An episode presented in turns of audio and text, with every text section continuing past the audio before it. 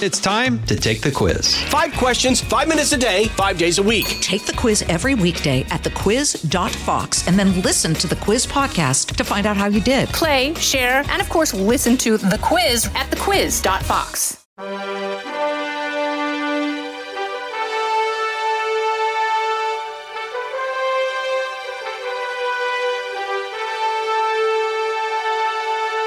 Welcome to Lighthouse Faith Podcast, where we are moving forward in truth and love. I'm Lauren Green, Chief Religion Correspondent for Fox News Channel and author of the book, Lighthouse Faith. You know, an American Worldview inventory survey last year uh, showed that fifty-four percent of a sampling of like two thousand adults from a Christian university said that truth is subjective and that there are no moral absolutes. Well, this, of course, flies in the face of uh, for Christian theological doctrine. It also shows that even people supposedly studying under a Christian worldview are more influenced by a postmodern uh, secularism worldview. And how can that be? You know, I'm not talking about whether, you know, a, a fact is true or false, um, or this is about ultimate truth. Is there objective truth, a standard that exists outside of each one of us that we must mold our life to? Or is truth purely subjective? You know, what's true for you isn't necessarily true for me. If that's true, little chuckle there, we're in trouble, because that would mean nothing is inherently wrong. Murder, suicide, theft, abuse. And if you look around the world today, you will see the effects of a growing number of people who believe truth is what we think it is, or what I think it is, or what you think it is. But there's more to understanding truth than what each of us understands it to be. And Doctor Jeff Myers is president of the Colorado-based Summit Ministries, and his book, Truth Changes Everything, explores how people of faith can transform the world in times of crisis. And he joins me now. Welcome, Doctor Jeff. Lauren, great to be with you. Looking forward to our conversation. Yeah, I am too. You know, um, briefly, what is Summit Ministries? What, what, what does it do?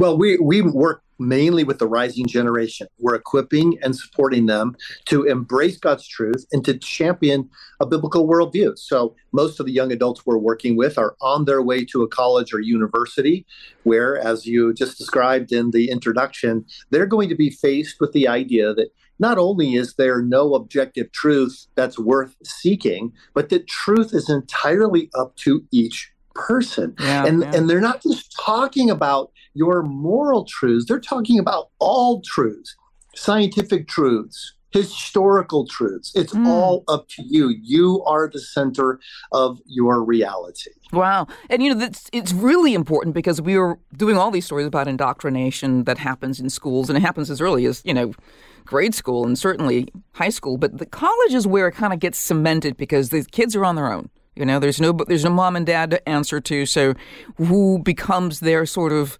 mentors are the professors. And so indoctrination is is, is really what's happening in colleges, right? That's right. Well, there are three thousand some institutions of higher education in the United States of America. I bet you there are only ten or fifteen where that's not going to be the case. So it, virtually all of them, the professors will be saying, look, uh, truth is socially constructed by us. Even mm. if it does exist objectively, it's not something we are in a position to know. So all we have are the experiences of our own lives. So the questions asked in class are not things like, how do you seek the truth? The questions asked are things like, well, how do you speak your truth? It's not just how do you how how mm-hmm. do you see it, as in what is your viewpoint, but what truth What is truth to you? You get to decide. Well, and that's got to be a, an, an issue, though, because if you only have your feelings to compare truth to, that is um, a very slippery slope because your feelings change. So h- how do you define truth if you have no objective source?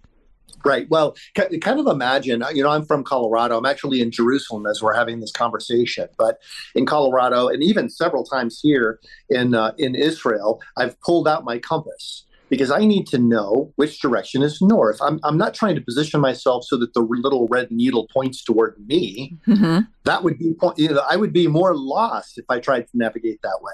I'm trying to find something that exists objectively outside of myself, a North Star, the, you know, magnetic north, something that can point, that, that can orient beyond me, that then will allow me to to seek the truth. So yes, if you if you believe that you are your own truth, then you're just you're lost, and you're you're lost without the possibility of being found. Now, try to imagine uh, hundreds of millions of people trying to form a nation with that idea. Our, our founders in the United States of America were not into that. They did All not right. say, look, uh, you know, the government is God, because uh, that's just the highest form of power. Power is all there is. Our our our founders said, no, no, no, the government doesn't give you anything, doesn't give you any rights. The government, at very best, secures the rights that are given to you by God. If you lose the idea that there is, uh, that God exists, and that there is a way to understand what it is that He wants from us, then you're you're profoundly lost. And and that, Lauren, you you and I've talked about this before. Mm-hmm. This is a mm-hmm. profoundly lost generation. With mm-hmm. seventy-five percent of young adults say they do not have a sense of purpose that gives them meaning in life. fifty-three percent say they regularly struggle with anxiety and depression. And they're privileged. This is a yeah. privileged generation. It's not like they're at war. It's not like they're, you know, starving to death.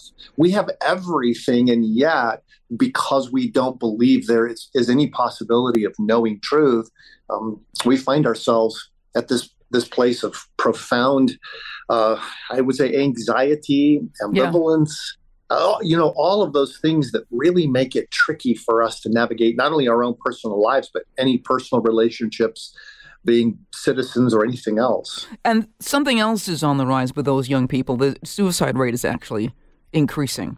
Um, and no one's drawing the the the, uh, the parallel between their lack of understanding of truth, or thinking that there is truth out there, and the, the rise in suicides. Uh, and suicides and, and also addiction.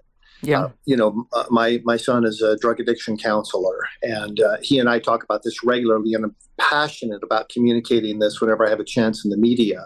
But addiction is on the rise, continuing to be on the rise among young adults, and and many of these young people have addictions they will die from, unless they can somehow get get healing. And you remember M. Scott Peck from the nineteen seventies wrote the book Road Less Traveled. Yeah. Uh, there's a lot I disagree with about that, uh, with that guy, but I'll tell you, he pointed out something that I think is really significant for us to understand. He said, nobody recovers from addiction or any kind of mental health struggle unless they can, first of all, acknowledge reality as it actually is. Reality, capital R. Yeah. You know, so let's define truth, because we've talked about it a little bit. You talked about the compass and the true north, an objective standard. But let's define what you mean by truth, because, you know, we're not talking about something, you know, a fact can be true or false or that kind of thing. But what are we talking about when you're talking about truth? Well, for up until the last couple of hundred years, people uh, around the world understood that truth means what actually is. Mm-hmm. So truth is reality, what what's what's out there, independent of us. And that's a key thing to understand. When I'm asleep, it still exists. When I'm not paying attention, it still exists. Lauren, when I'm deceiving myself, it still exists. That's the classical definition of truth. And people have, through time, thought there are two ways that you can arrive at it. First, you can use reason. You can think your way to it. Mm-hmm. Uh, you know, you can you can look at, you can do scientific experiments. The world is stable. It's not chaos. It is orderly. It's designed. And because of that, we can do an experiment at time A and an experiment at time B and know that we're experimenting in the same world. So we can use we can use reason. The second thing is revelation, that there are things that are revealed to us by God, by the Holy Spirit, through Jesus. Uh, that's the, the, the Christian tradition. Other people have other kinds of revelations they think about. But something that humans probably can't understand to access truth unless someone who knows a whole lot more guides us. Yeah. It reminds me of the scripture, and I know we're going to get to uh, why does truth matter, but it reminds me of the scripture of John fourteen six. Jesus answered and said, I am the way, the truth, and the life, and no one comes to the Father but through me. Uh, this is a hard reality for most people to to understand. But but before we get to that, why does truth matter? Why should it matter? Well, it, it matters, Lauren, first of all, personally for us, that when, when Jesus said, I am the way, the truth, and the life, It, it, it's an echo of what the Greek philosophers had been looking for. Jesus grew up in a world that had been Hellenized, uh, so the Greek philosophers were quite well known, even to people in Judea. And they they said, look, if, if you can, there are three things you got to understand. If you can understand these three things, you'll know what the meaningful life is. What is what is good, what is true, and what is beautiful. Those are the three things they're looking for. So when Jesus said, I am the way, the truth, and the life, he was in essence saying, I am the answer to the philosopher's quest. So mm-hmm. truth matters because it is the basis of everything. You think about how do you make how do you make any decision at all? The, the average American, I'm told by Jim Clifton from the Gallup organization, makes ten thousand to twenty thousand decisions a day, every day. Mm. Some of the decisions are little, you know, what will I have for breakfast? Will I have eggs or not? Other decisions are big. Will I treat this person as if their life is meaningful or not? Will I use other people for my own advantage, or will I give? Will I have a me first or a you first mentality in any given situation? Good societies are developed when you have a you first, not me first mindset, which is reminiscent of what Jesus said when he said, if anyone wants to be first, he must be the very last and the servant of all. So you can find truth. You've got to have a position of humility, and you've got to realize that you're part of something bigger than yourself. Yeah, having your own YouTube channel uh, when you're like, you know, fifteen is not exactly putting other people first. Uh, right. Because that's yeah. kind of what young people are sort of driven by, you know, how many friends they have on social media, um, and, you know, people they don't even know, but people who follow them. Um, you know, we are in the Advent season, you know, talking today, um, and, you know, we're preparing to celebrate the birth of Jesus. And so the question is, how does Jesus' entrance into our world change our understanding of truth? Well, think, think about it this way, Lauren. If if let, let's say w- we have a country and we, we find that there's an enemy, uh, we have another country that wants to go to war against us. Well, how do we how do we relate to them? We don't just write type out long letters and send them to them. Mm-hmm. We go there. We we go to them in person. We send a diplomat, someone who represents us, who can go and say, here's who we are. Here is what we are trying to do. And in the Advent season, we celebrate what Christians call the incarnation, the putting on of flesh, that God, who is spirit, actually became a man and dwelled among us. And as the Apostle John said, we beheld his glory, we observed his glory. And that that's more than just, you know, obviously giving presents, more than just saying, well, this is a season where we're going to try to be kinder to other people. This is, no, no, the, part of the way we can know that truth actually exists is that truth is a person. It's not just a set of historical facts, not just scientific fact, facts, not just logical propositions, not just mathematical formulas. Truth became personal, and it came to us to show us the way. Um, I want to take a break right now on Lighthouse Faith Podcast. When I come back, I want to talk about some of those, the specifics of how truth actually changes us and has changed the world. We'll be right back with Doctor Jeff Myers. Pull up a chair and join me, Rachel Campos Duffy. And me, former U S Congressman Sean Duffy, as we share our perspective on the discussions happening at kitchen tables across America. Download From the Kitchen Table, The Duffys, at fox news podcasts dot com or wherever you download podcasts. And we're back on Lighthouse Faith um, Podcast with Doctor Jeff Myers, talking about his book, Truth Changes Everything. It's how people of faith can transform the world um, in times of crisis. And, you know, I talked before about the scripture that's when Jesus says, I am the way, the truth, and the life. And so it is a person that Christians identify as the truth. So, but let's break it down. I want to use your chapters in the book um, to talk about how does how do Jesus followers change things? How do they change how we grow? Well, yes. So so the book is organized by looking at a bunch of different areas in life where people who believed that Jesus is the truth change things. And I and I, I believe, and I demonstrate in the book, and I, I footnote it all because it is incredible to see that it was these people who believed that Jesus is the truth who changed everything. So how we learn and grow.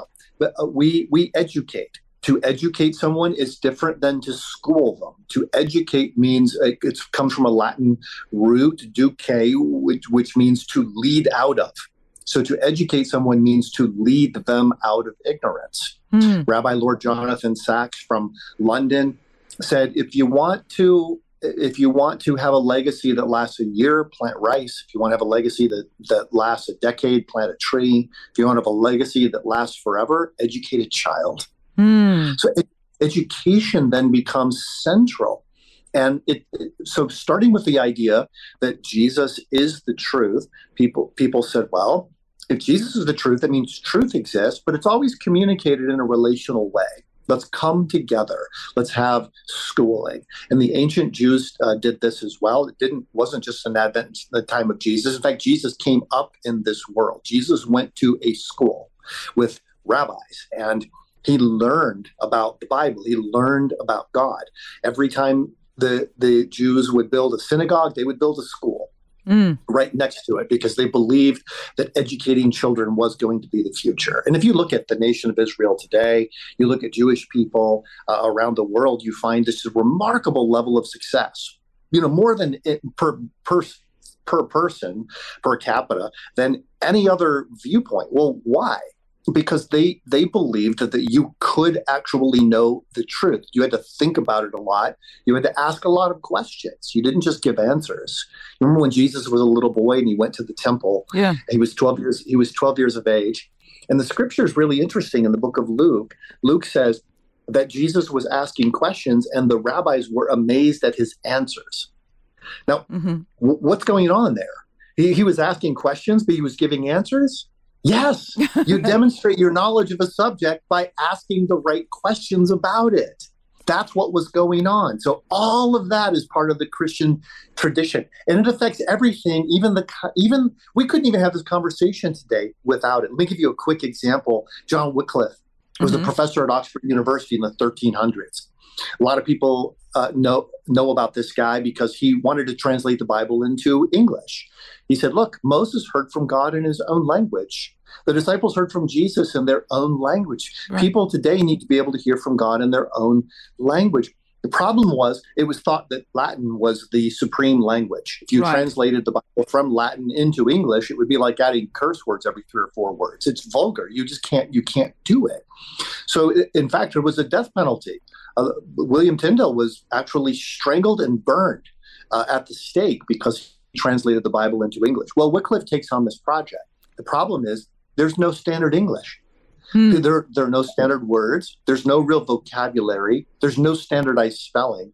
He develops all of that in order to translate the Bible into English. Wow. John Wycliffe uses eleven hundred words in English for the first time in translating his Bible, words we think of all the time, like mystery, treasure, persuasion, communication. Even the word wordy he uses in his translation for wow. the first time. That's what happens? Amazing.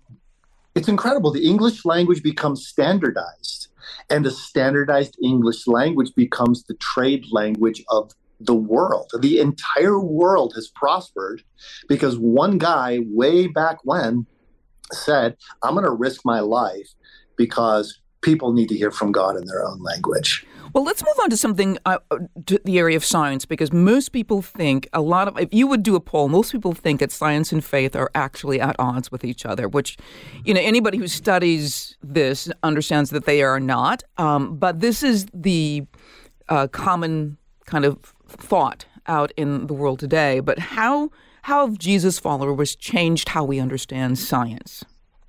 Well, in the book, Truth Changes Everything, Lauren, I, I go through a lot of sto- I, I tell a lot of stories because I believe that our collective memory is really significant. Things from the past inform our present, which helps us shape our future. So we think about we think about a lot of people, and I tell dozens and dozens of stories. But let me just give a statistic here, because or a couple of facts that I think are interesting. Rabbi Lord Jonathan Sacks, who I quoted earlier, said, "Science takes things apart to see how they work. Religion puts things together to see what they mean." Mm. So science and religion go hand in hand. They're not at odds with one another. And some evidence of this is really interesting. The historian Rodney Stark was able to show that of the fifty-two people whose inventions and discoveries constitute modern science, only one of them was an atheist. Only wow. one of the fifty-two. All of the others...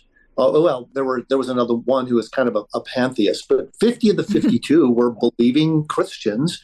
Two-thirds of them were what we would call evangelistic Christians, evangelical Christians, because they believed that by doing science, they could help people understand God's nature and character and come to know him through Jesus. No, wow. and, and people say, this is crazy. That can't possibly be the case. Or they might say, oh, well, that just happened a long time ago when pe- when it was culturally appropriate to be a Christian. That's not true anymore. But two-thirds of the people who have ever won the Nobel Prize in Science, according to the Oxford mathematician John Lennox, said Christian was their affili- their religious affiliation. Mm. So it continues to be the case. Well, why would it be the case? Well, Uh, according to a Judeo-Christian worldview, there the world is possible to understand because it's orderly. It's orderly because it was designed. Just in the same way that there's a moral law, there are physical laws, so we can understand it. Second, the world is not God. It is good, but it's not God. You know, if if if, if it's God, then we don't want to study it because we're, then we'd be trampling on something that is holy. But if it's good and God has created it, then he's actually designed it for us to understand because that allows us to know him better. And you, you go right down through all of the key proposition, uh, propositions that are the basis of scientific research. Guess what? They all go back to the ideas that are right there in the Bible, this old-fashioned book that that help us understand the nature of the world as it is. It actually made science possible. Yeah, I, mean, I think that's what's really important about the Bible is to say that, you know, the Bible's not a science book. Um, it's not right. a history book. There is science and there is history in it. But the idea is that the book is presented in such a way that it could speak to all people of all times and also of all different kinds of educational levels. Um, so it's it's it, it there is... There is a plethora of understanding in, in science in it, but it doesn't it doesn't contradict science. Um, so that's what's yeah. really powerful about the Bible, and I think that's really important. It's just the idea, that the real crux of it, like you were saying, is that believers understand that there is an order to this world, and there is an order that is was created by a lawgiver, and that law is um, at you know, the foundational level of it. I mean, we actually believe it's actually love and law, that that love was that law is created out of love. But that's the whole idea, just to create these boundaries. I want to move on to politics, though, because this is something that really, really has is tearing apart our culture today, politics. How do Ugh. followers of Jesus change how we understand politics and um, how we sort of, you know, work with people who don't believe what we believe? Lauren, a couple of weeks ago, I was giving a presentation on this book, Truth Changes Everything, to two thousand Christian school teachers. And I said, here's how Jesus followers changed science. Here's how Jesus followers changed art. And then I got to politics. I said, here's how Jesus followers changed politics. The entire audience groaned. They're oh, like, no. oh. like, oh. He, I knew this was a trick to get us to pick sides politically. No, it's not. It just goes back to the realization that it was Jesus' followers who gave us our whole understanding of political freedom. Can I just tell a story about that real sure, quick? Sure, absolutely. So Samuel Rutherford was a Presbyterian pastor in Scotland, and he wrote a book called Lex Rex. That's Latin for Law oh, is King. King. Yes. Yeah. Yeah. Now, the subtitle of the book is one hundred thirty-six words, so I won't quote that for you. The subtitle. The subtitle, yeah, one hundred thirty-six words. He makes the whole argument on the front cover of the book.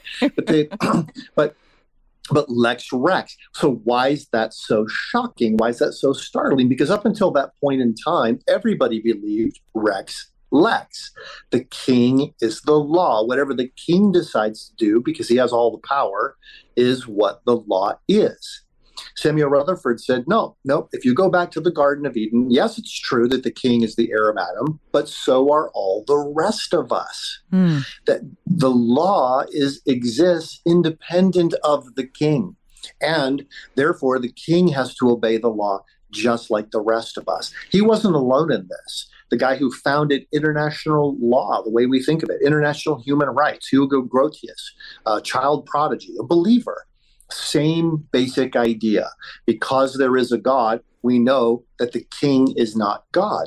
And they, and so Samuel Rutherford was, he got in a lot of trouble. It was King Charles the Second trying to reestablish the monarchy. Right. He sent soldiers to get him. He said, bring him back here to Parliament. We're going to give him a fair trial and then hang him. You know, that was his approach. Fair trial, then hang him. Okay. Then hang him, yeah. And uh, Samuel Rutherford died before the soldiers arrived.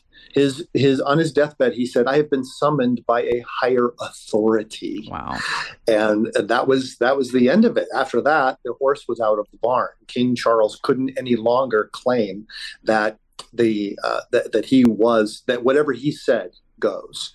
Well, the founders of the United States of America looked back at Samuel Rutherford. They looked at another guy named John Locke. Yeah. Well, where do those guys get their ideas? They actually went back to the Book of Genesis, believe it or not, and to the Book of Exodus and even Deuteronomy. They said the Hebrews didn't have a theocracy in the way we typically think. They had a republic. They had a Supreme Court. They had they had rep, uh, representatives. They had all of the things that would mark a, a republic. And so how could we have a republic? And of the fifty-six founders who signed the Declaration of Independence, fifty-one, possibly fifty-three of them, were known to have been Christians. Uh, they, they were known to have been members of Christian churches. Now, going to church doesn't make you a Christian. Right. You know, you, anybody could go to church, but but it it, it, it doesn't, it, it shows that they were trying to find a foundation based on who God has revealed himself to be.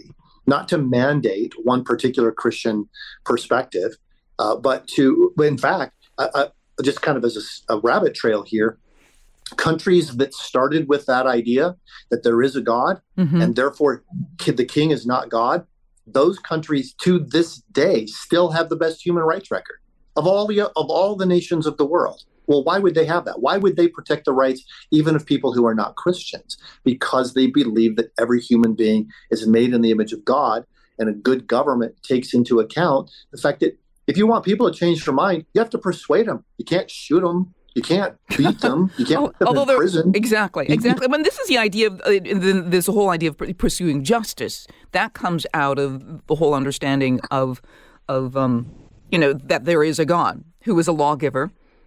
And that we are not God, although some politicians would, would, you know, are campaign as if they were God, and that their your life depends on, you know, your salvation depends on uh, electing them, which is, you know, part of the problem, I guess, in politics. Of course, that's a problem. Yes. So, uh, and it's not a new problem. You go all the way back to the early part of the uh, the time after Jesus, hundreds of years after Jesus. A guy named Augustine became he became a very well known philosopher, but he wrote a book called City of God Against the Pagans. Yes, and he was facing the same thing in Rome that we face now. People were blaming the Christians. They said these Christians have not gotten on board with the royal project. And so, therefore, the, the Roman system is starting to fall apart, and they bl- they blame the Christians, and they're going to, you know, try to set up a whole new persecution of them. Augustine came out and said, "You need to appreciate what Christians are. If people who are citizens of the kingdom of God always will be the best citizens in the kingdom of humanity, because they have an allegiance that is higher than the state." So, when the state becomes supreme, what happens? Hitler happens. Stalin happens. Mao Zedong happens. But when you have the idea that there is a God in heaven, and we can't, and he's given us enough information that we can discern what is true and protect the rights of people, then you have good government. Even though we still we're still going to fight about politics. Our founders fought about. They yeah. fought with each other. They their personalities clashed all of the time. But they started with the core principles. We hold these truths to be self-evident. Then they moved toward good policies. Then they allowed the personality clashes uh, to take place. But today it things, seems like we go the opposite direction. Exactly. One of the things I want to ask you before we leave here is is just the idea that even today there I am uh, you see Christians who really don't understand their own on, their own faith. Um, and is that because the secular worldview, the postmodern philosophy, has infiltrated um, every avenue of our lives, that even Christians are, are, are succumb to that, um, not understanding what their own faith really um, says? Yeah, we, we've got a we've got a few problems, kind of troubled streams that converge here, and one is exactly as you mentioned. A- another troubling stream that converges is just American individualism. We've come to believe that freedom from is the most important thing. Uh, but if freedom, you know, Czesław Miłosz, who was a, a brilliant uh, poet from Poland, s- said, no, uh, uh, actually he's from Czechoslovakia, I think, mm-hmm. but he mm-hmm. said, uh, he said, look, um, freedom from something is a great deal. Freedom for something is even better. So, so you have this individualism that converges here. Then you have the postmodern instinct as just, you know, the Judas nailed it right, uh, right out of the gate when we started our conversation today. So a lot of Christians will say, well, I found what works for me. Yeah. They've forgotten that this actually works because it's true. It's not true because it works. Yeah. It's a whole different way of looking at these things. I know, um, Doctor Myers, thank you so much for being on Lighthouse Faith Podcast. This has been a wonderful conversation, and um, I really just uh, want to thank you so much. The book is called Truth Changes Everything, How People of Faith Can Transform the World in Times of Crisis. And also check out Summit Ministries. Um, and uh, just, it, you know, if you're around young people or you're a young person yourself, check it out, because the world is... will indoctrinate you into a, a, a thought process. So you've got to understand what is, by what authority, under whose authority are you living? All of us have to live under an authority. Um, if it's our own, you know, God help you. Um, but, you know, the idea is that don't think that you don't live under some kind of authority, because we do, we all do. Uh, thank you so much for being on Lighthouse Faith Podcast, Doctor Jeff. Well, I'm happy to be. I'm happy to be here, and and Lauren, I just I, I, what I loved writing the, this book, because I was able to show in the book, and I firmly believe, and I'm excited that in times of great crisis, even greater crises than we face in, in our own day, people who believed in truth and believed it was personal in Jesus changed things. So we don't ever give up. Right. Thank you so much. Thank you so much, and thank you all for listening to Lighthouse Faith Podcast. I'm Lauren Green. Have a blessed day.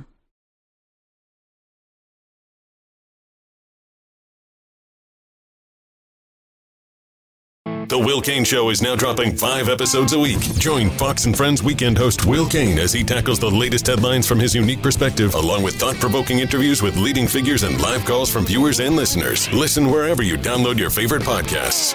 Listen to the show ad-free on Fox News Podcast Plus, on Apple Podcasts, Amazon Music with your Prime membership, or subscribe wherever you get your podcasts.